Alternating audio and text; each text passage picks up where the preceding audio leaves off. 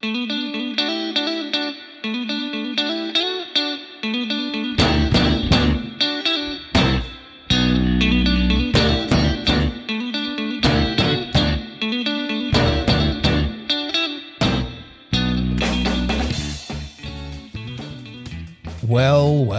here we are, hanging out together once again for another episode of Totem Talks. I was waiting to see if you were going to try to sing something from this week, and then I was like, I don't know about that. Nick, I'm two-thirds of the way through a 3-gig weekend. There's no singing happening right now. I understand. I don't know if that's the only reason why you didn't choose to sing something from this week, but still. We're protecting our voice. I think... if you ask me politely right now, without really thinking about it, to sing one song from this episode, I could do that.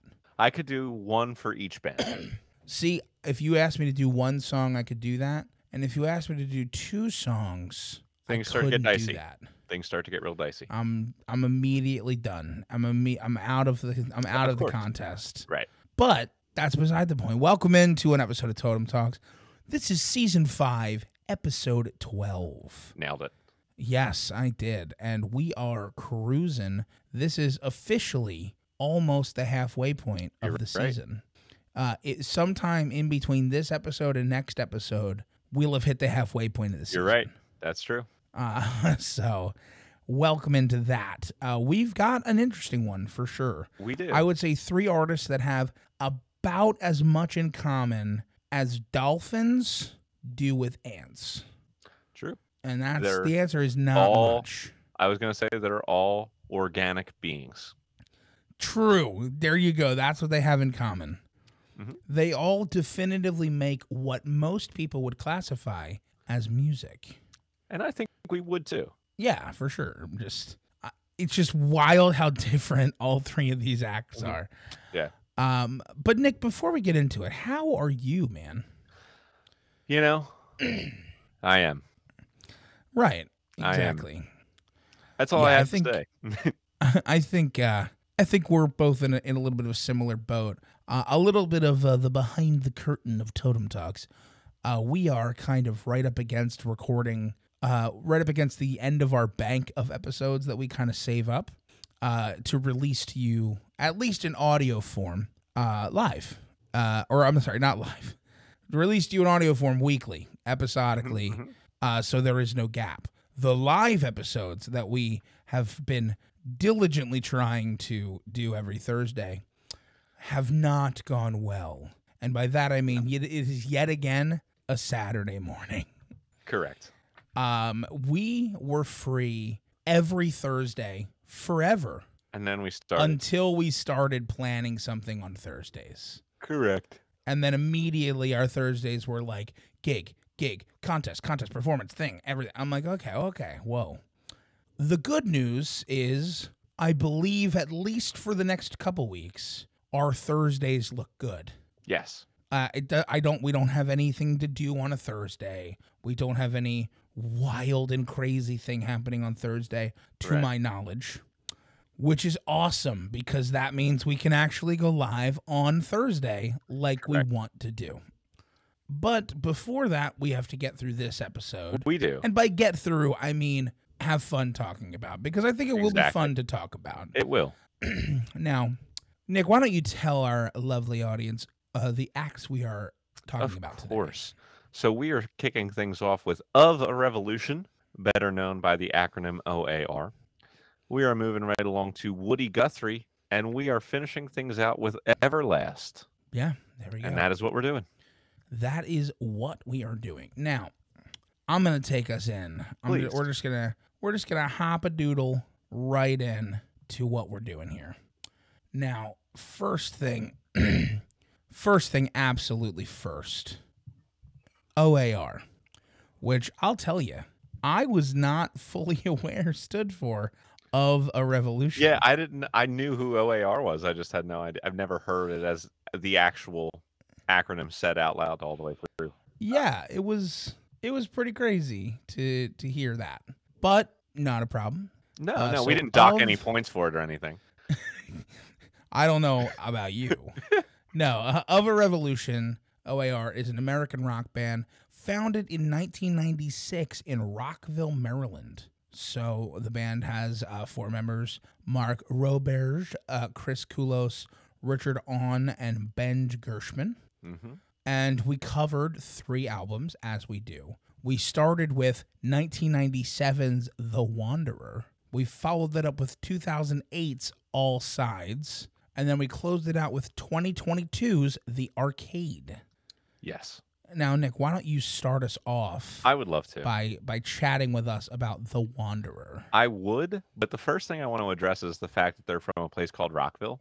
And I would hope that we're on the same page with this, but in our youth, in the late 1990s, there was a made-for-TV film by some of the greatest actors in children's shows of all time, Kenan Thompson and Kel Mitchell, called Two Heads Are Better Than None. Yes. My favorite made-for-TV Halloween movie of all time. And the place where they can't go because the headless knight lives there and is going to kill everyone is called Rockville. And that is all I can associate them with. So hilarious. So honestly, that starts them off on a fantastic footing. Because absolutely hilarious that is the first thing that that's all I can think of. Yes. Amazing. But then we move on to the album The Wanderer. And let's say this, OAR, known for being kind of a jam band, more on the jam band scene than anywhere else, really. That's kind of their fan base. College campuses and stuff in the late 90s was where they really cut their teeth. Yeah. And for a jam band, boy, is this kind of sloppy sounding. It felt like, while it was certainly pleasant enough to listen to, it felt really immature. It felt like very unsure of itself. It felt like, no one individually was really strong enough for their leads to stay interesting for like 7 or 8 minutes. Everything about it was like, yeah, we'd like to be a jam band, but we haven't like fully figured anything out about ourselves at all yet. And the band was still in high school during this time, so that makes perfect sense. Like it sounds like a couple kids who are like, we like jamming together. But we don't really know how to write songs yet. And as like a pretty diehard fish head, this does not compare favorably to other jam bands who know what they're doing. Yeah, listen, I get where you're coming from. I agree mostly with what you're saying. Some fun facts: this album was very interesting in the fact that the album art was created by a guy named Jed Tamarkin. Tamarkin, I'm not sure. Who knows? And basically, he was like, they asked him to come up with an album cover, like make a logo for their name and everything. And Jed was the one who was like, Of a Revolution is way too long. Okay.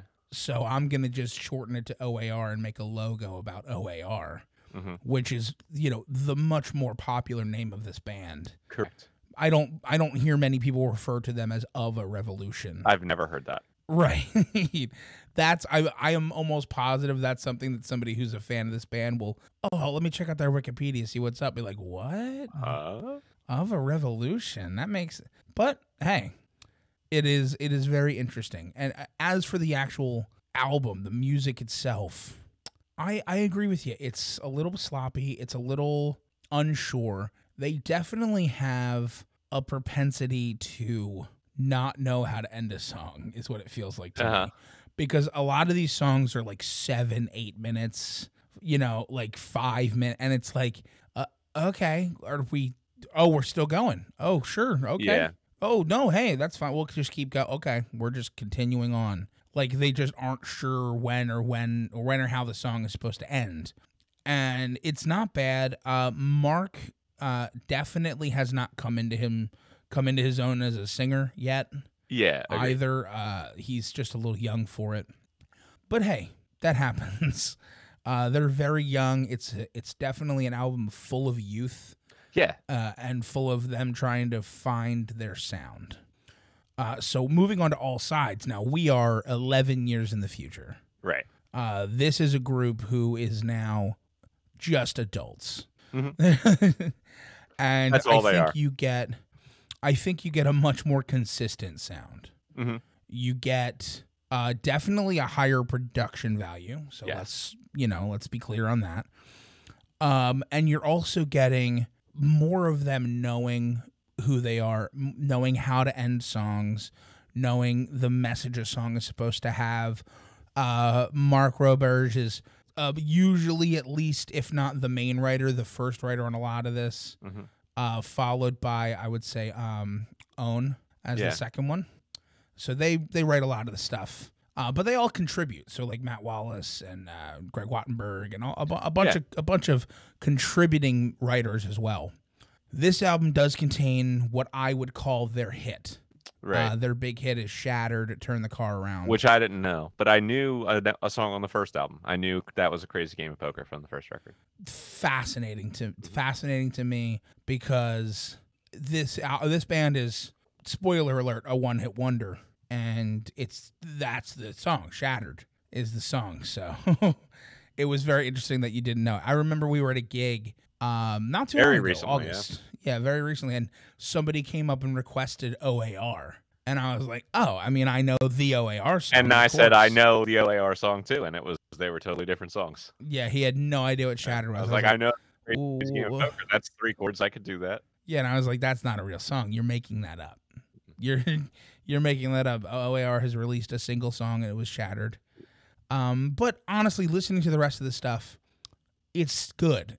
It's not great. To me, it's good. There is something very interesting that happens with Mark Roberge's voice, where it sounds really good on Shattered, and the rest of the time it almost sounds like it's out of place. Like I think that Shattered has a little bit more of like an alt rock pop sound, sure, where it's very like there's like piano in it. It's very atmospheric, and I think that sounds a little better, because sometimes they tend to get a little more rock-oriented or a little too pop-oriented, and it's like a little out of place. Like, he has a very niche vocal where it sounds its best, and I think maybe that's part of the reason the song Shatter took off the way it did, because it does a really good job of showcasing the best parts of his voice. Yeah, and I'll tell you exactly what you're hearing. I think it's because you know who plays keyboards on that is Jamie Muhoberac, who we have talked about like a bazillion times on this podcast, because I mean, he has played keyboards on records for every single person ever, from the All-American Rejects to Fleetwood Mac and the Rolling Stones to Chris Cornell to the Backstreet Boys to John Mayer to My Chemical Romance. Like, Jamie Muhoberac is like one of the most prolific session keyboard players in like rock music ever. So that's probably just what elevated it. Yeah, I think so. That makes sense. Yeah. So anyway, my take is very similar to yours. I won't be too long, but like the critical reviews were all bad.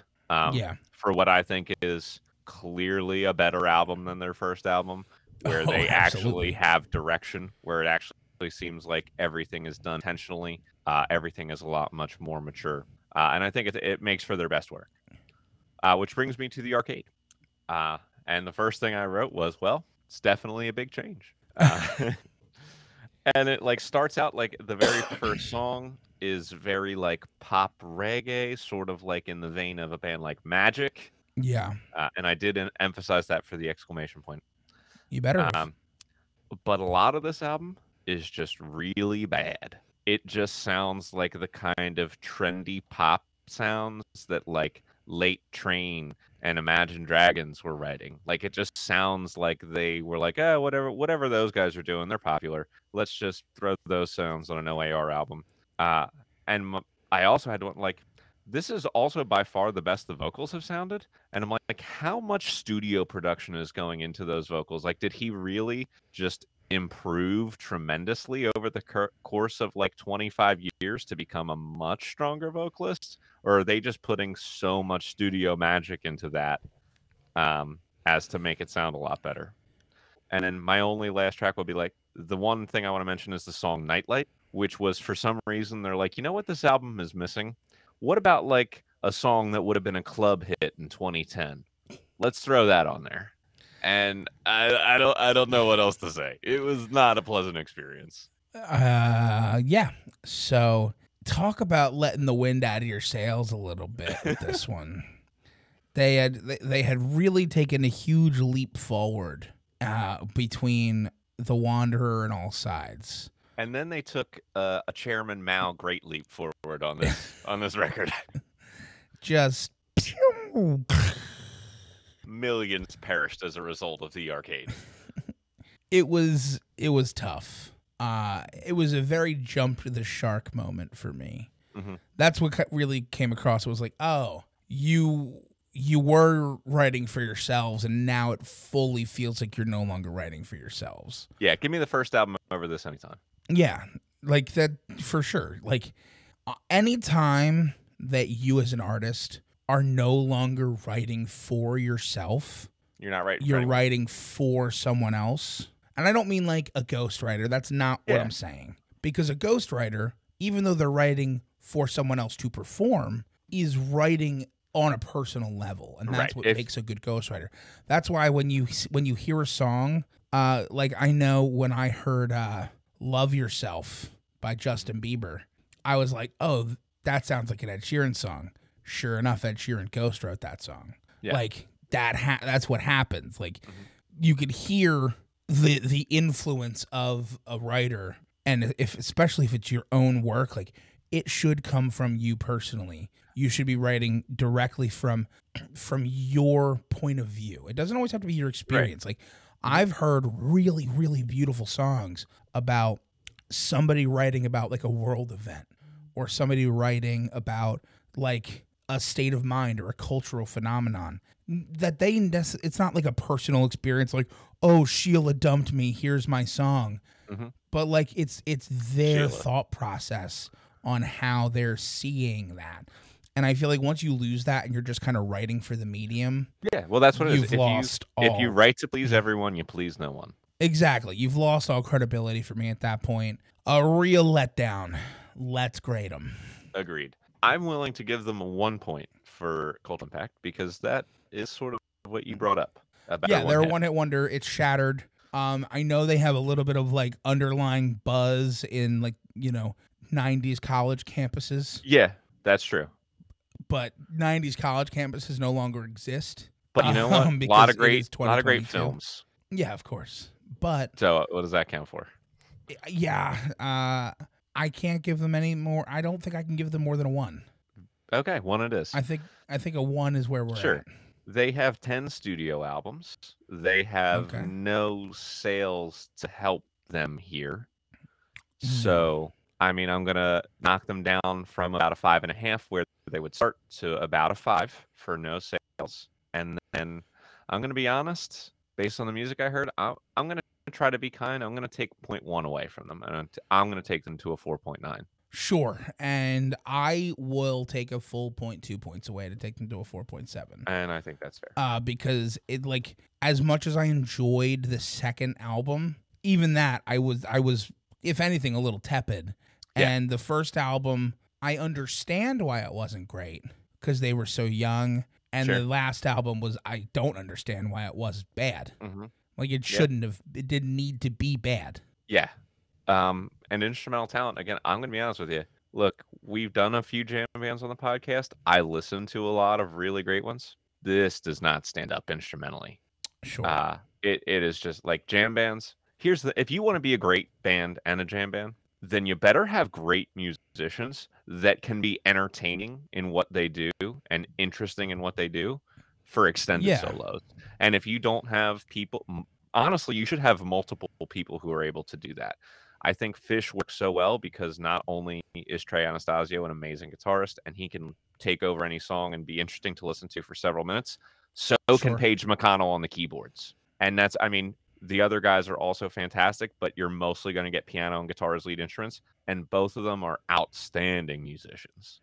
Yeah. This does not occur here. There was no one who held my interest. And then the further they got away from the jam sound, the more plain sounding everything else became to me. And then by the end, it was just like, nah, phoned in.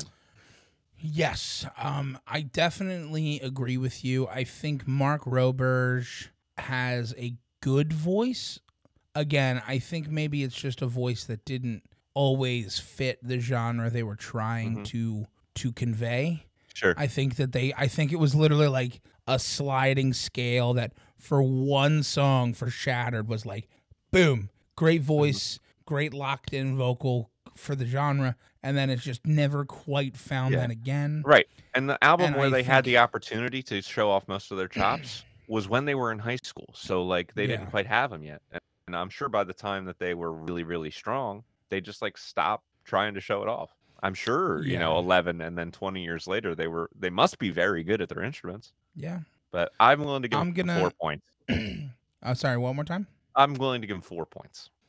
I would be a little higher. I mean, not crazy high. Maybe like a 4.1 or 4.2.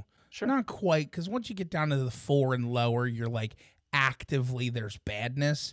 Okay. I think this is just like, it's clearly a below average, especially for a jam band. Mm-hmm. But it's not like you're bad at what you're doing. No, I don't think that. 4.1 is fine. I'll give them the little boost there. Songwriting, I'm also going to be honest here. I'm not impressed. I felt like that was the weakest part of the first album. It was definitely better. Like they didn't have other songs. Right. The second album, I don't know how much of it was really good versus how much of it was just better than what we heard before and after it. But the first album is a net loss, and the last album is a bigger net loss for me. I'm again below the average here. I might even be in like the higher 3 range. Yes, and I am lower on that as well. For the same reason. They didn't know how to end their songs when they ended them. Yeah. I think that they struck gold once, but unlike a lot of other one-hit wonders where I felt like, you know, we've done a lot of one-hit wonders on the show where I'm like, I don't get why the rest of their stuff wasn't hits. Yep. It makes no sense to me. Like, they're really good. This one, I'm like, no, I really think they struck gold there. Yep. And yeah, I'm fine giving them like a 3.8, 3.7. I already typed in 3.7, so that's where we are at. That's fine with me. What did you think of the Poetic Talent here? So Poetic Talent I thought was a little better on the second album. The first album, again, it was a little unsure of itself. They're young. They're writing to jam. It all just seemed a little bit immature, which it was. I mean, they're young. Yeah. And then the last album, again, just felt super phoned in. Mm-hmm. So even taking both of them away, All Sides, I think there's good messages, and I think there's some good lyric, and I don't think they always overlap, except for, I'm going to say it again, Shattered. A great message and a really good lyric, a good kind of story lyric, you know, of a guy who's just like, literally, how many times can I break till I shatter? A whole thing like that. Like, you know, it's a good message of like, I'm just taking hit after hit after hit, and eventually it's just going to be too many hits. So that was a really relatable moment. I think the rest of that album was by far the strongest writing we heard from OAR, and I enjoyed it. So I'm going to definitely give them a little bit of points for that. However, the other two did not impress me in any way. And for that reason, I'm probably... realistically, if I give them the benefit of the doubt and assume the other 7 albums are somewhere in the middle, you know, even though 2 out of 3 were lower than I would like, if I give them the best benefit of the doubt and say the other 7 albums are all in the middle between All Sides and the rest of them, the best I could give them is like a 4. A 4 it is. Is there an X factor here that I'm not necessarily aware of? I don't think so. I mean, very good. No, not at all. Then it's time for us to move on to Woody Guthrie. Woodrow Wilson Guthrie, also known as Woody Guthrie, was an American singer-songwriter and, according to Wikipedia, one of the most significant figures in American folk music. Yes. And now we, after a little bit of back and forth here, we decided that our best option for experiencing the most of Woody Guthrie was to listen to his Centennial Collection, Woody at 100, the Woody Guthrie Centennial Collection, which was about a little over 2 hours of pure music. Right. Which we felt was a better representation from an artist, because when artists are from the 30s, 40s, their album work is not necessarily as consistent as an artist from the 60s plus. Exactly. So that's what we did. We listened to the Centennial Collection, Woody at 100, and, you know, get off our backs about it. Yeah, no, it was the right move to actually try to cover his career the way we've done with other artists. So. Yeah, we wanted to cover the most we could. And it was definitely a huge swing of his music. You could hear the entire 20 years, 37 to 51 is when it was recorded. Like, you could hear from beginning to end what was recorded in the 30s, what was recorded beyond that, because I'll give you a hint. 1937, the recording quality was at its peak ever. End story. Yeah, was rough. It's crazy how technology has advanced since then. Mm-hmm. It's crazy that, like, I'm sitting here right now with, you know, stuff I bought rather inexpensively, creating a sound that, like, people in the 30s who are professional technicians could never touch. Yeah, it's and it's not their fault. No, of course not. It's funny the full circleness of it, though, because we've mentioned this before. Like, so you go back far enough, and the recording quality is such a detriment to the quality of the material and how it would have sounded live. Yeah. And then you get to more the last decade or so, and you have basically the opposite problem, where a lot of artists, especially a lot of older artists who are recording in modern times, almost just sound computerized and inorganic because of, like, how overly perfect the technology has become. So it's weird, like, trying to find that happy medium where everything is still produced perfectly down to a T, but you're still leaving, like, the humanness of it. Yeah, like, has technology gone too far? Mm-hmm.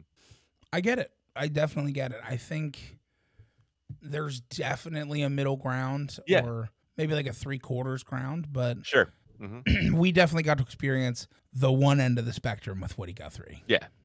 So we'll start with Woody at 100. I'll take us in, basically. Yeah, yeah. There is two ways to experience this, I would say. There is the pure musicality of it all. Now, that's not the best. Let's be clear. I mean, nobody's going to sit here and say Woody Guthrie, a true amazing vocalist. Sure, right. Or a true, you know, game changer guitar player. I don't think that's the case. A lot of Woody Guthrie is simple blues, simple folk, and it's good for what it is, but it's not blowing your socks off. Mm-hmm. I think a lot of the Woody Guthrie experience is messages, meanings, a true folk artist. Yes. You know, I don't think in terms of the music you're going to really enjoy a lot of it, because it is such a different time. Yeah. I mean, it's almost 100 years at this point. Yeah. Music has evolved so ridiculously past this that going back to this is such a wild experiment, almost. There are some really interesting moments on this 3-album set. So there's, like, This Land is Your Land is the opening track, which is, you know, an old staple, old reliable staple. Absolutely. Oh, yeah. There's, like, the Grand Coulee Dam, Philadelphia Lawyer. Really, like, nice harmony on that track. A lot of stories. Oh, yeah. I do love that the opening track is an alternate version of This Land is Your Land, so it's just a little bit different. Mm-hmm. And then, you know, right around, I think it was track, let me look it up. Yeah, it was track 20, that he does the actual This Land is Your Land, the one that we all know and love. Yeah. Here's what I'll say about Woody Guthrie, and I think that he does a lot of things. He checks a lot of folk boxes almost as well as I want him to. Yeah. Like, he does the playing and the singing almost as well as I'd want him to. Even for folk artists where I know it's not, like, the pinnacle, mm-hmm. I would just want a little bit more, and maybe some of that's the recording quality. I think, but some of that's just kind of, like, it's not, like, even somebody like a Phil Ochs, who, you know, we know Phil Ochs isn't going to go win The Voice if he competed. No. Like, but he had a good, like a pleasant listening, a pleasant sounding voice, and he could play the guitar really well. Like, I think there's a lot of this that's just a little too simplified for me. Yeah. Now, message-wise, really good messaging, like talking about some real issues, talking about some, you know, he was definitely like one of those hard-hitting, politicized folk artists. Musically, I wasn't picking up on it almost as strongly as I'd wanted to for what I knew about Woody Guthrie going in. Like, I knew that about Woody Guthrie going in, that he was like a staunch activist. Oh, yeah. In his music. And I guess listening to the music. Yeah, oh, definitely outside of it. But I'm saying in his music as well as outside of it. And I think that I wasn't hearing it as much as I thought I would. I mean, honestly, talk about inside and outside of it. His Wikipedia picture is him holding a guitar that says, "This machine kills fascists." I was going to say that's like the I would argue that's like one of the most famous guitars, and definitely the most famous like message on a guitar or sticker or like, you know, like decoration on a guitar maybe ever. Sure. And I would, and a lot of people have copied it. I would agree with you. Yeah. All right. I'll jump in. But yeah, that's what I've got. Yeah. Really good. Mm-hmm. Really strong. Almost not as strong as I expected from kind of the legend that is Woody Guthrie. Yeah, and I think part of that is to take into account, like, what kinds of things can you say and, like, still have people produce your records at certain times. That's, you know, that's definitely a thing. But, you know, you have talked a lot about what kind of holds this back as the pure listening experience. I think, like, the historical and sociological experience of it is still very strong. And really interesting. And I do think Woody, I mean, like, there are very rarely times on this record where he's also just like plainly strumming the guitar too. So I want to make that clear. Like, he does do a lot of finger style picking. There are like moving little bass lines between his chords that he is playing. So he's not crazy simple. It's not like the man can't play guitar. He could definitely play guitar well. And what sticks out to me is exactly what you said. I mean, he, I think, nails this idea of, or this concept of, the everyman as the writer. Like, Woody is you and me. Woody's is your neighbor. Woody's the guy down the street. He's the guy who's working at the factory just trying to make ends meet and who's having a hard time. Who's, you know, like, he is trying to speak for everybody. And I think he fills that role really well. I think, you know, over and over again, these songs are really nailing down concepts related to labor. And so thankful that we had him singing about that stuff, so that we're really like past all of those labor issues here in 2022. And, you know, there's no need to worry about these issues. Like, none of it resonates anymore at all. Not sarcastic, even a little bit. No, I mean, like, literally I'm hearing all these songs. I'm like, oh yeah, this is still relevant. This is totally still like these messages still ring true over and over and over again. And that's, I think, his lasting legacy. And I don't think there's really much more I need to say. Yeah, I mean, I will say, when I listened to this, and I forgot that I wrote it down, and so I want to just say real quick, when I listened to it, all of what I said was ringing really true. And I think when I went back and I started reading some of his, like, discography and things like that, like, a little more in depth, I feel like some of what my issue was maybe the problem of the collection itself. Mm-hmm. Because I think maybe they didn't do as great of a job, like, because they mixed in, like, you know, a lot of apolitical stuff. Yeah, but, like, there is some stuff, like The Sinking of the Reuben James, there's 1913 Massacre, Worried Man Blues, Ludlow Massacre, Do-Re-Mi, which is about the Dust Bowl. Mm-hmm. Like, he does do a really good job of writing those songs. So, like, totally. I want to be clear. I wasn't saying, like, well, he didn't really do it. Like, he did. I wanted more of it, and I think that might be more the fault of the people who put together this collection. Right, every aspect of his career as opposed to just like that. Yeah. All right. You know, the part that he's most famous for. Yeah, exactly. So let's kick grading. I'll just list out his accomplishments, I suppose. One, probably the most influential folk singer of all time. Two, he's got like several different recordings that have all been preserved by the Library of Congress. He has his own Foundation Museum. There is a Woody Guthrie Folk Festival that occurs each year that is named after him. he was inducted into the Rock and Roll Hall of Fame in 1988. In 2000, he received a Grammy Lifetime Achievement Award. And he also is, of course, one of those artists who has received an honorary stamp from the United States Postal Service.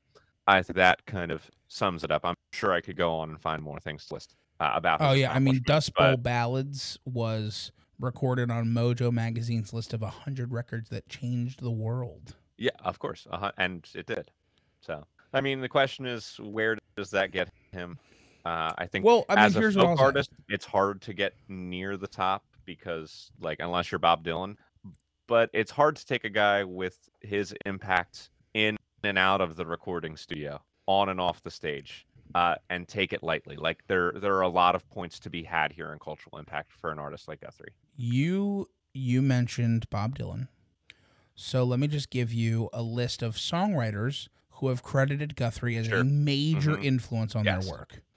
Bob Dylan, number one. Phil Ochs, who we lauded and loved. Johnny Cash. Yep. Bruce Springsteen. Henry Chapin. Pete Seeger. John Mellencamp. The list goes on and on and on. I'm not going to... Jeff Tweedy. I'm not going to go on forever, but a huge number of, like, big-name artists and musicians have credited Woody Guthrie as being a primary influence for them. 100%. So that is impact, if I've ever seen impact. I totally agree. Yeah, I'm a high number here. I'm a high number too. I'm probably not, like, I'm probably not above where, like, I'm not in the stratosphere. Let's be honest, because that to me is one basket. Like the actual, like, the musical accomplishments, the influences, that's a basket, and then the other basket is like, if I ask 1,000 people in the walking up and down the streets of a major city, hey, have you ever heard of Woody Guthrie? Sing me a Woody Guthrie song. Every single one of them could sing you back "This Land is Your Land," though, I bet. Yes, but would they know it's a Woody Guthrie song? Would they know Woody Guthrie? Maybe not. So, like, there's a little bit less in that bucket. Yeah. I do think there are people who would know the name. Oh yeah, it's especially the further south I go. Yeah. Look, I'm just gonna say this. I think it would be criminal to rate him any lower than like 8. Oh, I think it would be totally criminal. Okay. My number that I think Woody Guthrie has earned is an 8.5, and I will happily give it to him. And we can move right along to breadth of work. We briefly discussed it beforehand.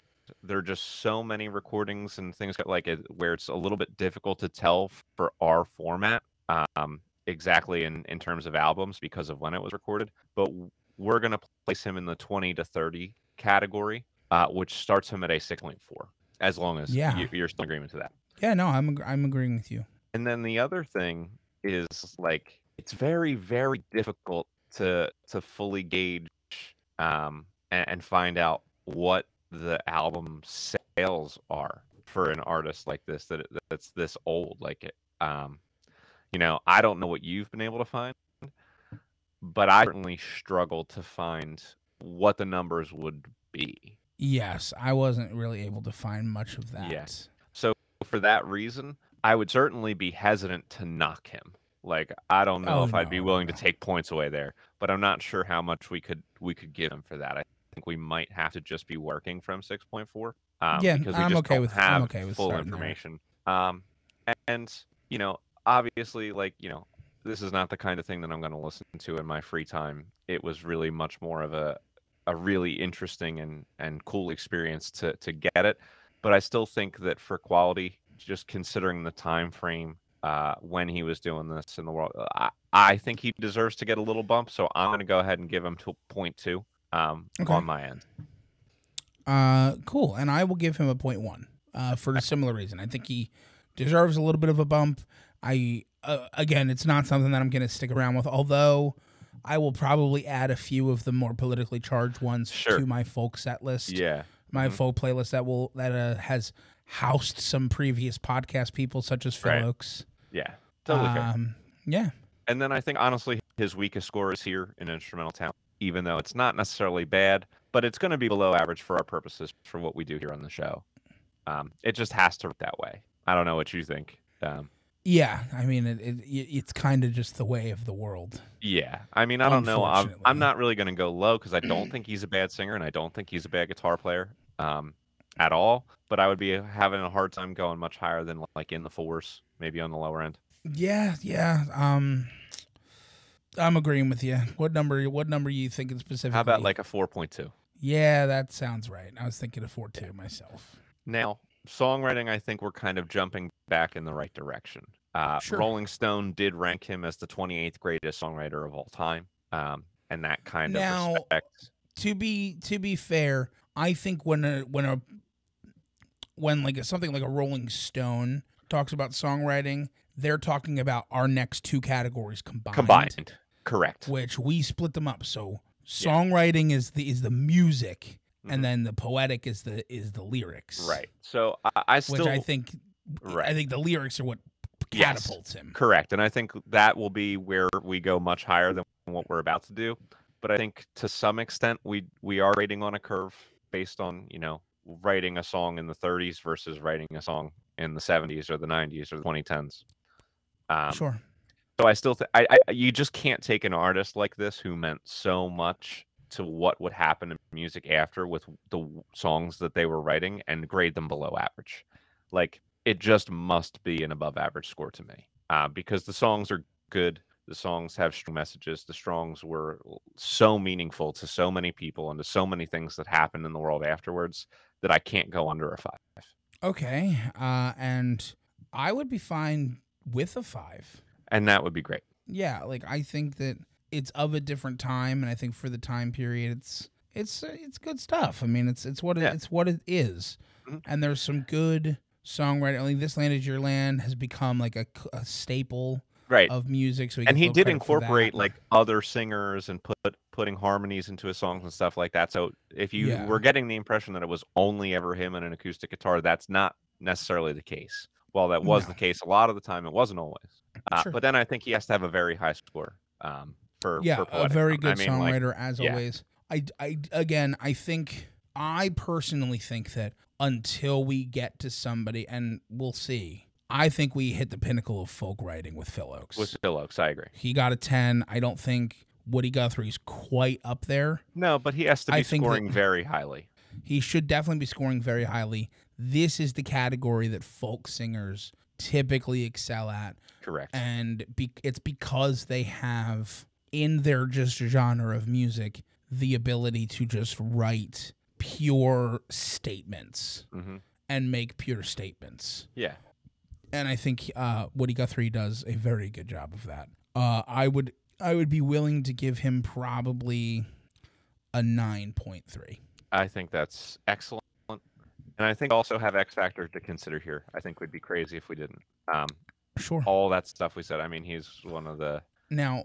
The founders of what the modern folk sound, the lifetime achievement stuff, the the folk festival that takes place every year after his name, and then I have one other thing, and then I'll let you get to what you were going to say. But what's really interesting is that his museum foundation also includes like a ton of lyrics that he had written but never got around to recording in his lifetime, and so his daughter had been like essentially giving permissions to other like politically driven artists who loved Woody to start recording albums with those lyrics of Woody's unreleased songs.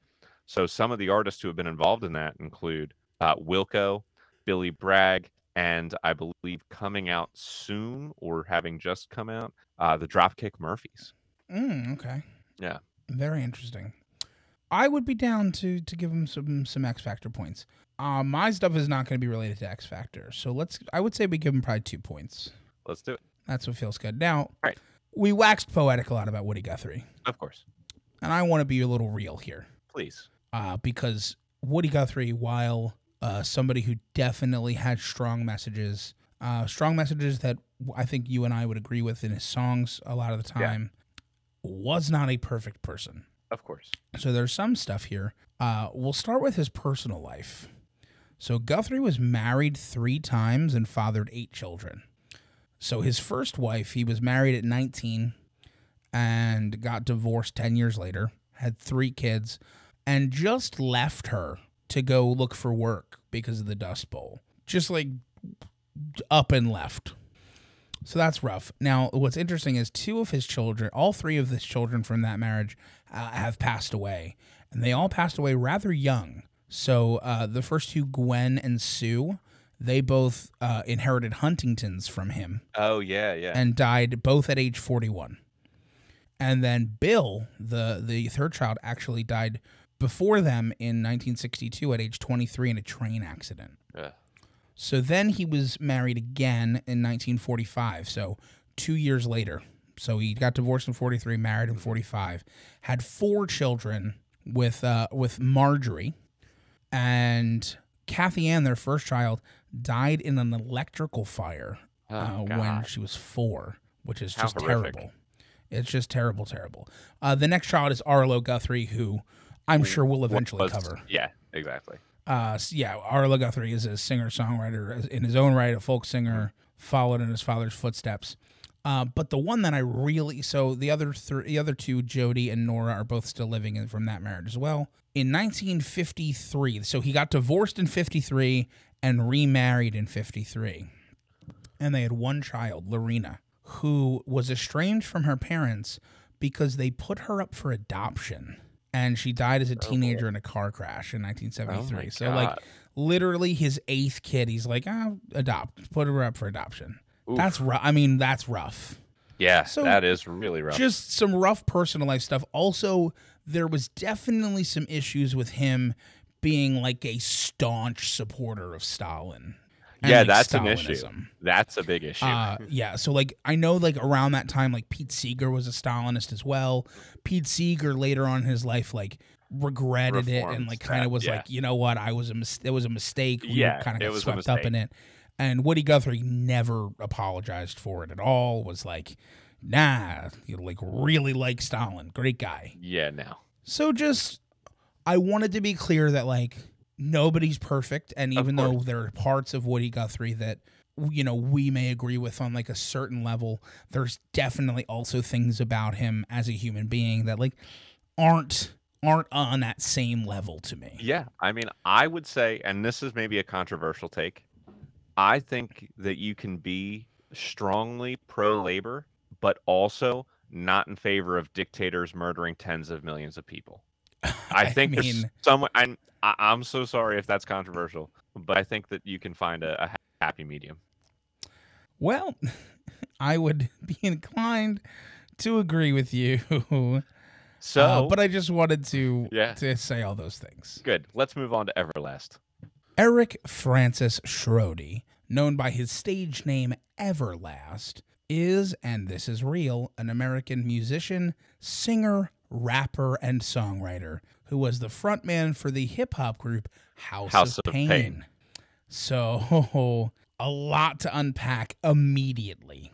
Of course. Because I'm assuming when most people think of Everlast, they don't necessarily think of that.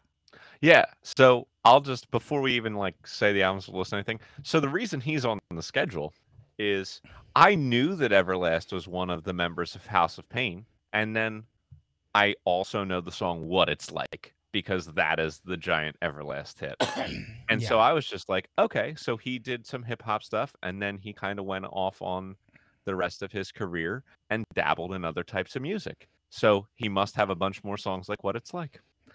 And we shall discuss. Continue. Right. So we covered 3 albums by Everlast. We started with Forever Everlasting from 1990. We followed that up with Whitey Ford Sings the Blues from 1998, and then we wrapped things up with Whitey Ford's House of Pain from 2018. I would like to be clear, Whitey Ford makes an appearance in multiple album covers, or multiple album titles. So there's Whitey Ford Sings the Blues and Whitey Ford's House of Pain that we covered.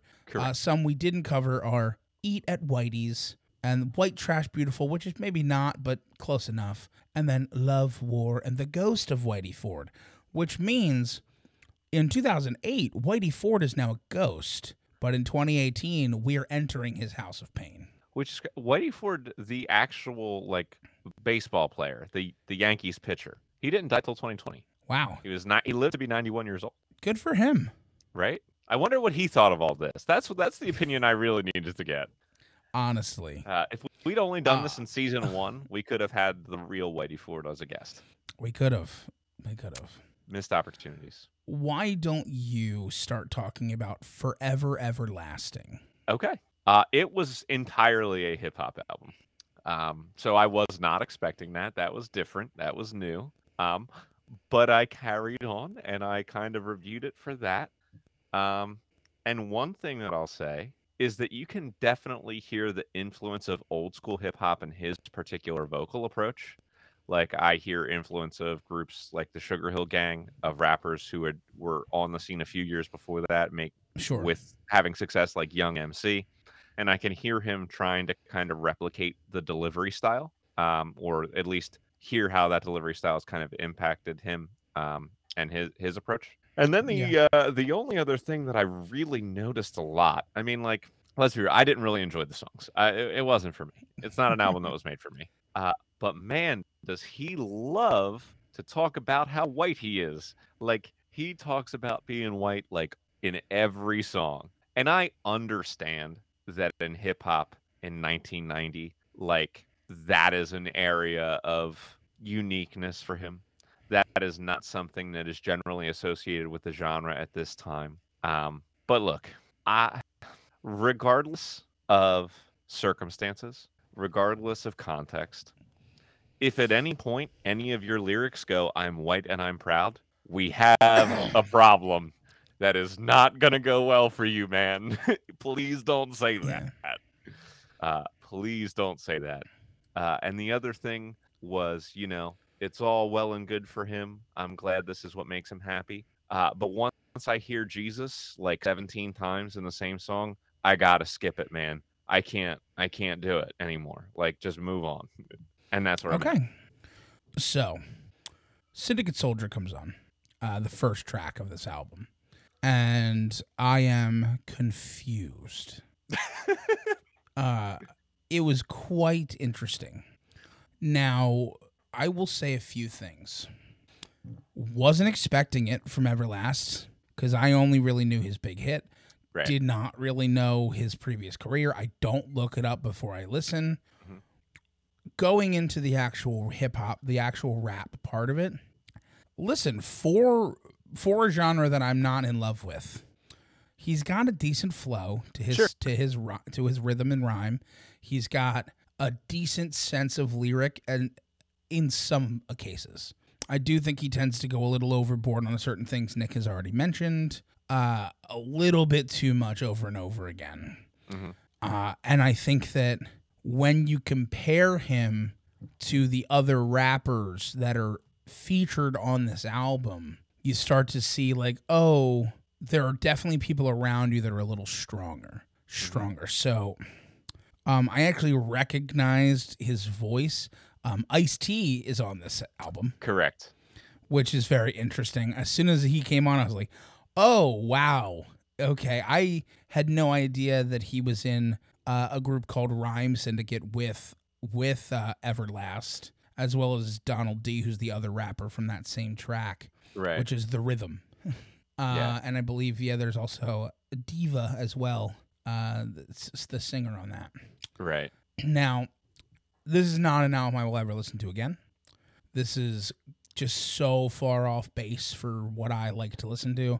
But, like, we've had bad hip-hop. Like, we had Uncle Cracker's hip-hop career. Oof. It's not that. This is definitely somebody who, like, really takes being a hip-hop artist seriously, and you can tell that in music. And I think for the most part, like, it's decent. It's decent sound. It's just not something I will ever listen to again. Moving on to Whitey Ford Sings the Blues. I'm going to be honest with you. I wanted more blues. Where were the blues? Where were the blues? Whitey Ford Sings the Blues. This album was rough for me. You do get What It's Like on this album, which, spoiler alert, is clearly the best song on this album. It's the best song he's ever recorded as an artist. It's the best song he's ever written, recorded, anything. There is an interesting thing that happens a few times on this album where he thought that blues, rock, and hip-hop just purely mash up, which I thought was a bold claim to make. Mm-hmm. Where they would be blues beats and blues sounds, and he would just be purely like a little aggressively rapping over them, and that was weird. There was a couple songs on here. It was not the like What It's Like is not the only song that Everlast decided to sing on. Right. Like there was a couple, and every single one of them was not bad. Like the dude has a decent voice. He can definitely carry a tune. Like he's again. Nobody on this episode is going to go win American Idol. Like, nobody here is purely standalone, a wonderful singer. But he definitely carries a tune. He definitely carries the same rhythm that he's got with the hip-hop, with the rapping, into the music. And you can tell that he's got a strong sense of rhythm because of that. It's not great, though. I mean, the genre blending that he's going for here, I respect the effort. Mm-hmm. I don't necessarily think they fit together because it's not necessarily... Like, I've heard country rap, and I think that goes together in, like, a peanut butter and fluff kind of way. Like, it's unexpected, but, like, it happens. This is, like, peanut butter and... Bricks. Yeah, sure. It doesn't fit as well as it should fit. Yeah. It like the blues aspect of it, maybe more the blues rock specifically. Like blues rock requires melody. Yeah. Because blues rock is a more simplistic sound in terms of sheer chord progression. Like blues chord progression, there's not a ton of extracurricular room because it's a progression in and of itself. That's what makes the blues. So you have to have a melody on top of that for it to really express itself. Otherwise, it just kind of sounds like a little bit simpler. Like blues, like the reason the blues has expanded upon into more rock-oriented things and it's more just kind of sampled as an influence is because you can take like a blues scale and throw that on something and then throw a bunch of like accidentals into it to really make some interesting music. This didn't happen here, and for that reason, I'm out. Okay. So let me just touch on why What It's Like is such a great song. It's the lyrics. Man, like I've had a lot to complain about with his lyrics so far. What It's Like is an excellent song. It tells three separate stories. Of three different individuals. It's basically like, let's put each person in kind of the middle of a scenario of what would be something that's kind of a hot button political issue and trying to understand the decisions they make from their perspective. And I think that's an excellent approach to writing a song. Everything else on this record is mediocre at best. It's still about 50% plus, maybe a little bit more, hip hop and skits. Like he went for the full album experience, mixing the skits in. Like in the 90s, that was a popular thing to do, to have that as a part of the album. And so for that, good job in creating a full experience. But there was nothing on here that was really enjoyable to me. There's nothing on here that I'll listen to again other than What It's Like. And what really stinks, because he does try to incorporate more rock-based music here, And like Pat said, he can carry a tune. His voice is not bad. Right. But he has no dynamic or vocal range whatsoever. He's got like five notes that he can hit, and they're all the same volume. You know, like it really limits you. Like in the tiny little window in which he can sing well, he sings well. But he can't get out of that window. Like there is no way out for him. No. He doesn't have the talent to do it. And I think when we get to Whitey Ford's House of Pain, that critique just like really rings through.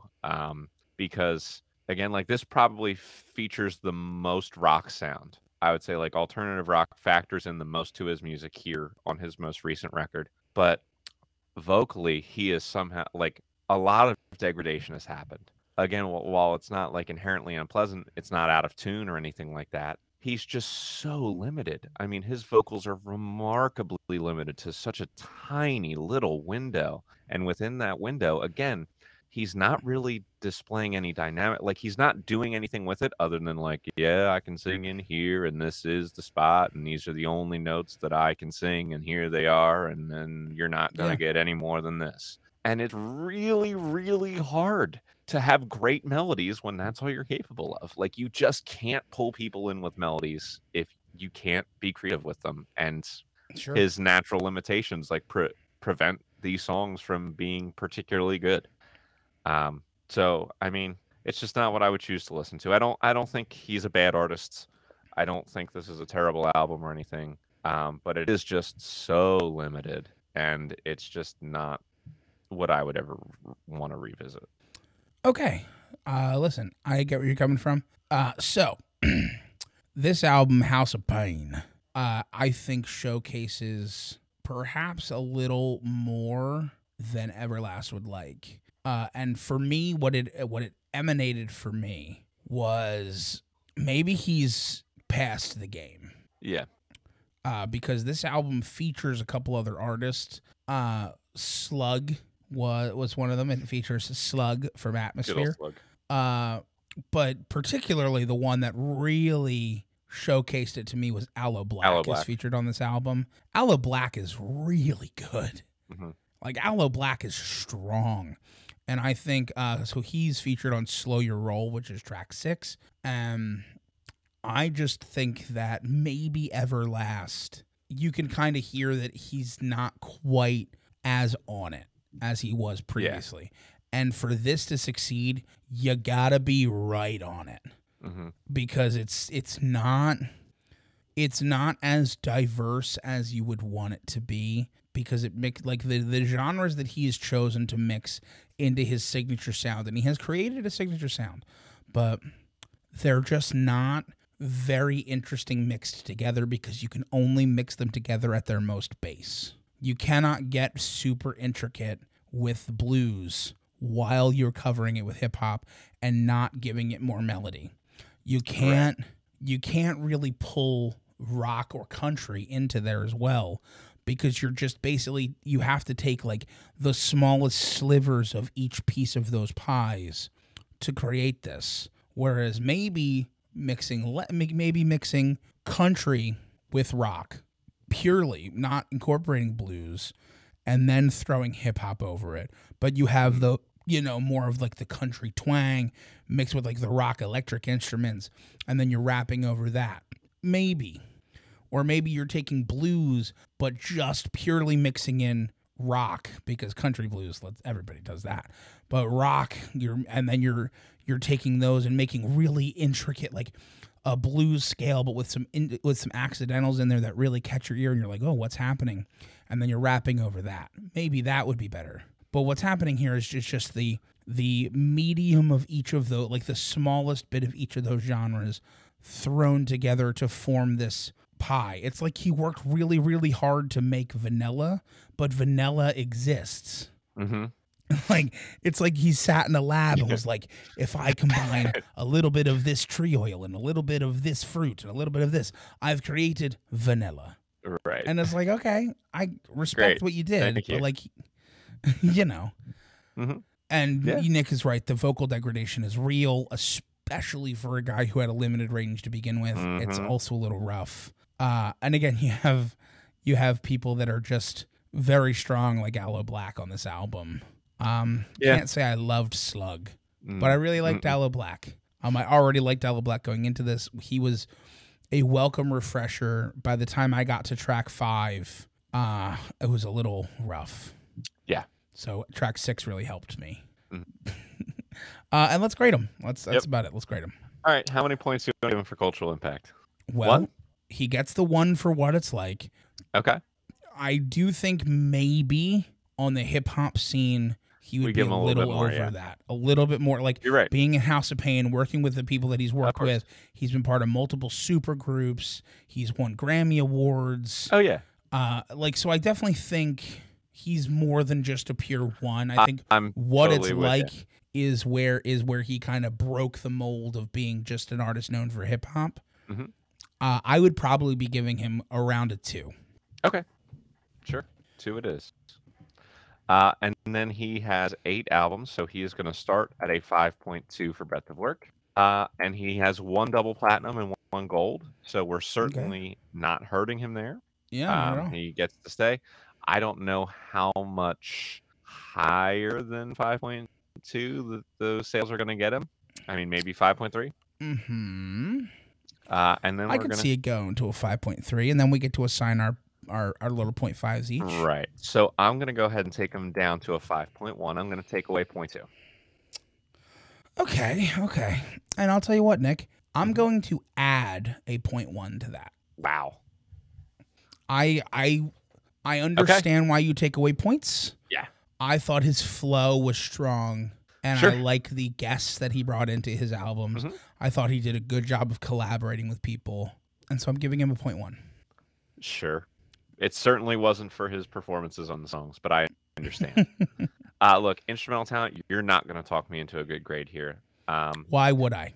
I mean, his singing is crazy limited. His guitar playing is fine, but it's certainly nothing to write home about. And a lot of the hip-hop stuff, like, here's the deal. Sampling, great. You know, like, it's a songwriting tool that people use. I'm glad that it's available for people to express their creativity with. But if you're just going to pull a bunch of other musicians and what they've done for your song, I'm not giving you the credit for their strength. Like, to me, again, that kind of sampling and stuff is more about your songwriting in the way that you put it together, but it's not your personal talent in creating those sounds. It's your orchestration instead. So for me, that's songwriting. Right, exactly. That's what I'm saying. Like, I'm saying it's songwriting. It's not instrumental talent. So he showed nothing to me. This is my lowest score of the day. Okay, give it to me. Give me the number. I don't know. I'd be willing to get maybe a 3. Unless you want to go lower. 2.8 sounds good to me. 2.8. Okay, very good. Songwriting is not a 2.8, however. I mean, like, I didn't really like any of the albums, but I appreciate that he was trying to do something that he felt like was new. Sure. And so I'm willing to give some credit for that.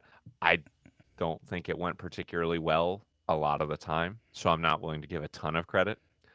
I think that, like, not maybe one time sort of, like, I don't even think What It's Like is a great song melodically. I think it's a good song melodically with a great message, which is why it's so popular. Right. But, like, in terms of the aspects of what he's really contributing to the writing, that's unique to him, which is the melody that he can bring to the songs and, you know, the things that he's put underneath them. Like, he can't write a melody. I'm not saying he can't write it. You know, let me rescind. Right. I'm sure he could write really good melodies, you know, if he put his mind to it. But what he is physically able to do with his voice holds him back from writing strong melodies. So, like, there's not I don't have a lot of praise for this other than I respect the way that he tried to bring other things together. Okay. Listen, I'm a little higher than you because I respect the hip hop part of it. So do I. And what he's but I'm saying it's not, like, for me, but I respect it. Right. I think that he has a good flow, and I think that he does a good job of where and when he samples and what he pulls from and all of those things. I think it's good. I think this is a decent score. I mean, I could give him 5.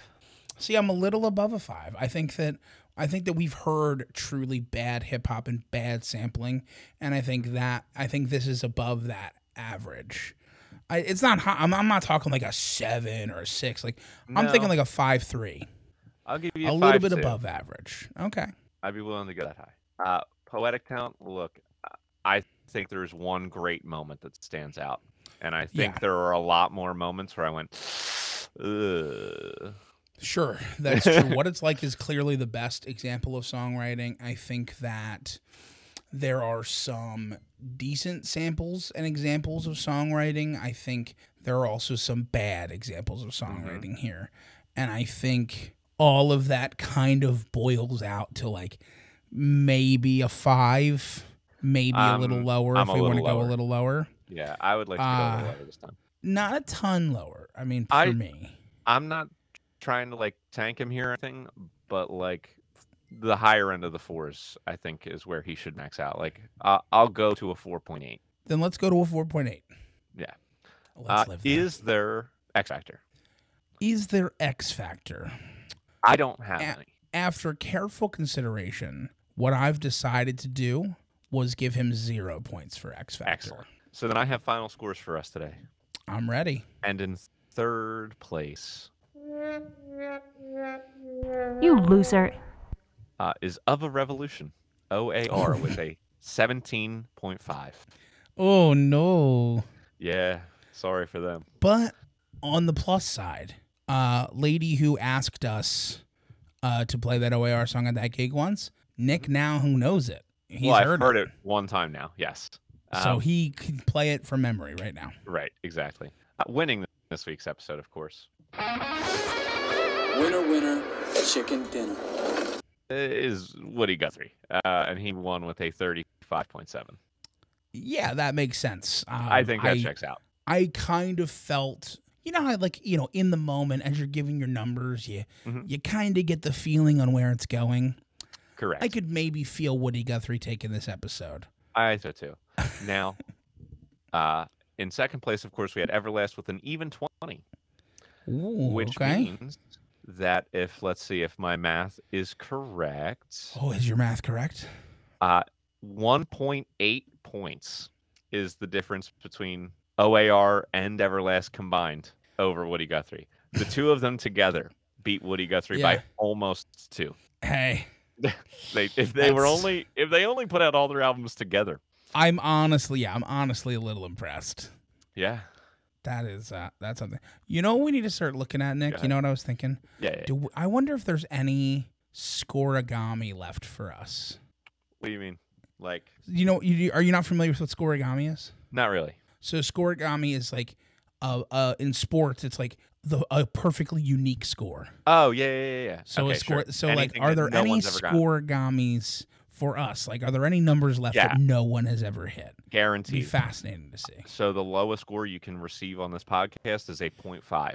Oh, yeah. No one has received that. No one has received anywhere between that. And we had one band that got a 6.66. But I'm going to guess between 0.5 and 0.66, nothing. I'm going to guess that there's a lot, like, below 10 that's still open. Sure. I think most of the 20s have probably been taken up.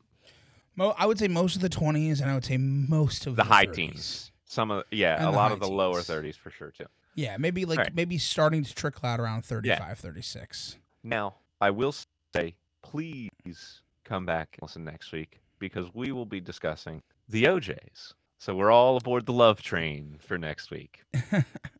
Yes, and if you are not busy Thursday evening, you will be able to catch that episode. Well, probably not by the time this comes out on audio, but Thursday, the closest Thursday evening to you, which is 2 days from the time this album is released, you can come listen to us live on Twitch at twitch.tv/totemtalks.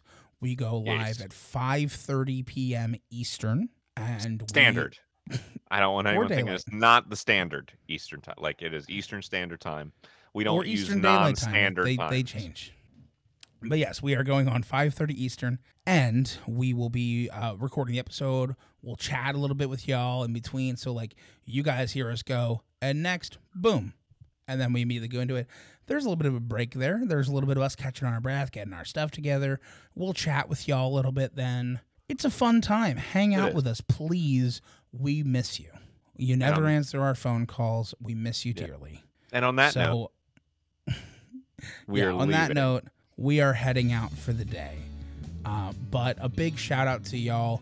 Please like, comment, and subscribe on any platforms available. Check out the videos that are being released of this podcast on YouTube if you want to catch up to the video podcast before you come check it out live. And have a great day.